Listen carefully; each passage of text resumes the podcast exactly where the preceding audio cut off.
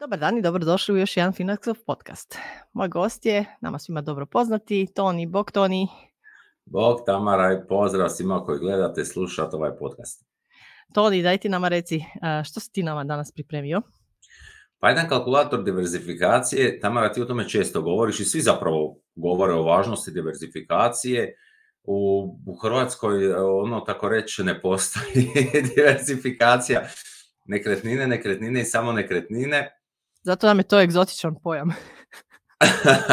da, i, a ono što zapravo smo obavezni, ono, svi koji mi radimo, mi plaćamo drugi mirovinski stup, a tamo se uglavnom novac ulaže u najčešće onako, recimo, državne obveznice, evropske obveznice, nešto malo hrvatske firme, ali ono, diversifikacija je jako važna i da to bude i po imovinskim klasama, i da bude geografski, sektorski na razne načine, ono, o tome se stvarno, stvarno puno priča, ali mislim da teško dopire do ljudi. To teško, ja mislim da to čovjek treba čuti 50 puta, jer i dalje ja znam ljudi koji poznaju ono kao, ako dobiju neku lovu, kupit ću još jedan stan koji će iznajmljivati ili neki apartman na moru. Da, teško je ljudima objasniti, a to kod nas tradicionalno popularno, jel? a iz druge strane imamo tu sreću da zbog e, položaja i svega ostalo e, te naše nekretnine imaju e, veliku vrijednost i ta vrijednost na neki način stalno raste, jel? Bilo je tu nekakvih tih, eh, da kažem, promjena ulaska u Europsku uniju i tako dalje, koje su još to potencirale zbog stranih investitora i svega, ali eh, baš me interesira kako izgleda kalkulator diverzifikacije, jer zaista, kao što si rekao, ja puno o tome pričam i pokušavam ljudima objasniti koliko je to u stvari važno. Eh, pa će mi biti vrlo interesantno vidjeti kako tvoj kalkulator funkcionira. Ovo je zapravo kalkulator o važnosti diversificiranja u razne kompanije, recimo ako ulažemo u dionice, pa ću pokazati što zapravo ako, evo ja ću sad šerati screen, inače vi ovaj kalkulator također možete preuzeti na linku ispod ovog videa. E, sad, znači to je kalkulator, to je ono što ako smo uložili u, neko, u dionice nekoliko kompanija, a recimo jedna propadne, a mi imamo još 5, 10, 15 ili 30, evo 5, 10, 20, 50, 100 ili 500 drugih. Pa evo pogledajmo. Ovdje samo trebate upisati ova dva plava polja. Evo vidite, ovdje piše jedna dionica pad. Zamislimo da imamo portfelj od nekoliko kompanija i recimo neka jedna nam padne za 5%, evo recimo minus 5%, a ostale neka rastu recimo 2%. Da vidimo kako to utječe. E sad, ako mi ukupno imamo, vidite sad gledamo ovdje, ako ukupno imamo samo tu jednu dionicu, znači tu koja je pala, mi smo izgubili 5%. Međutim, ako imamo ukupno dvije, pa je ta jedna pala 5%, ova druga narasa 2, naš portfelj je u minus 1,2%. Ako imamo tri, već ovaj pad od minus 5, tako, tako reći ono skroz anuliran, skoro smo na nuli. Međutim, ako imamo 10, 20, 50, 100, pogledajmo, čim imamo 50 ili više, tako reći, mi ne osjetimo ovaj pad od minus 5%. To također možemo vidjeti ako je, idemo vidjeti jedan ekstremni primjer, ono jedna dionica neka izgubi 80%, recimo dugoročno, to se sasvim lako može dogoditi. 80, a nek su ostale raste recimo 15%. E sad pogledajte, čim vi imate 10 dionica, ma neka je ova izgubila 80% na svoje vrijednosti, ove naraste, vi ste u plusu 5,5%.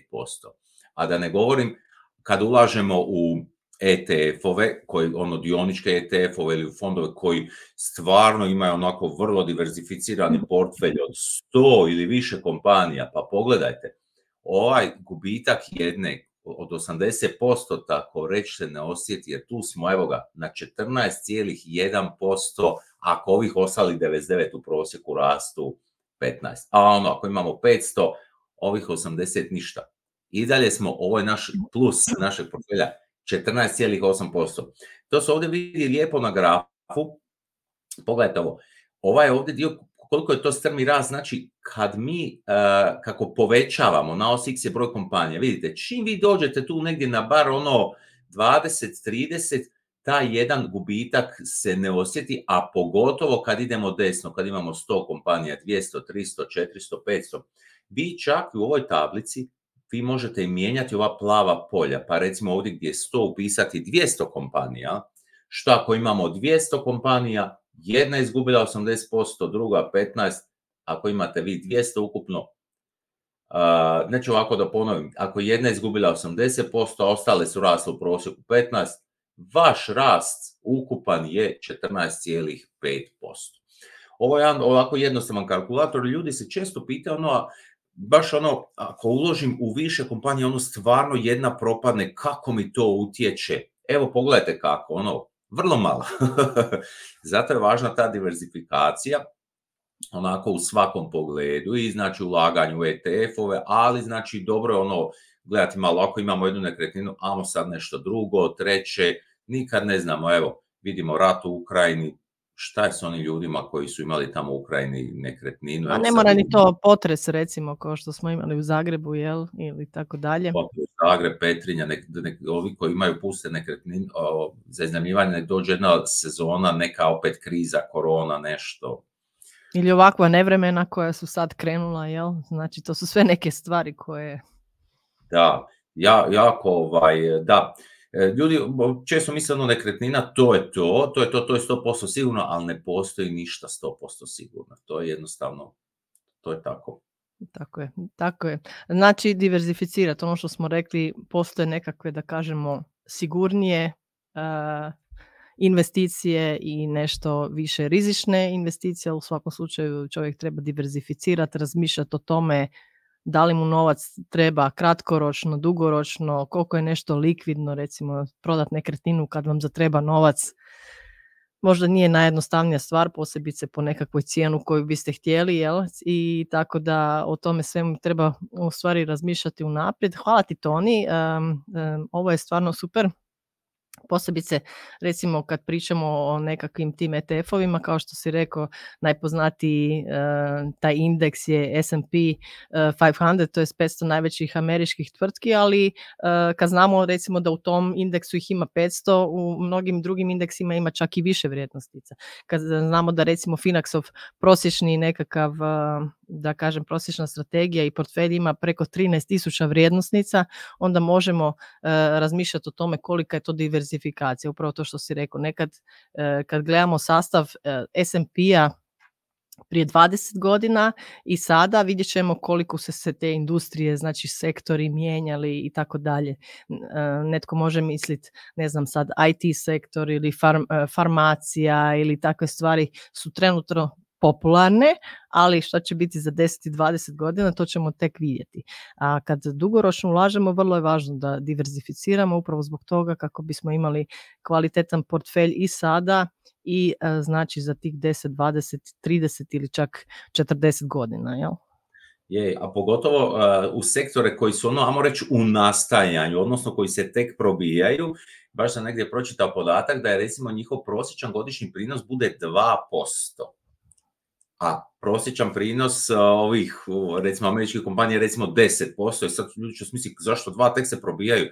Zato što kad dolazi neki novi sektor, tu vam ima svega.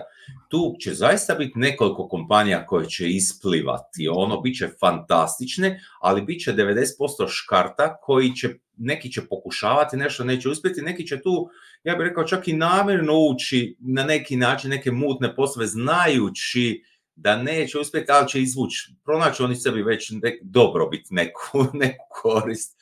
Tako da ono vezati se samo za nove sektore zapravo je puno... Pa recimo tu si se dotakao recimo i finteka, jel? Mislim koliko tvrtki zaista i tih startupova u stvari uspije, jel? To je vrlo važno za zna, znati da treba imati dobar biznis plan i tako dalje, a prosječan investitor zaista uh, nema dovoljno informacija kako bi mogao kvalitetno sagledat uh, vrijednost neke tvrtke i njezin potencijal, jel? Ili rizik koji uh, ona nosi, tako da u svakom slučaju ono što se uvijek vraćamo na to pasivno investiranje, indeks. Znamo da u svakom trenutku smo vlasnici onih najboljih, jel, jel indeks to sam uh, pročisti za sebe, tako da mi ne moramo ovaj, razmišljati o tome. Evo, nadam se da će ovo biti poticaj nekima da sad krenu malo veću diverzifikaciju, ako do sada nisu. Svakako, da. Puno ti hvala, Toni. Još jedan zanimljiv kalkulator. Vidimo se uskoro. Nadam se da smo vam i danas donijeli nešto zanimljivo i da ćemo ovaj kalkulator pomoći. Hvala tebi, Tamara, i pozdrav svim gledateljima, slušateljima. Hvala, Bog.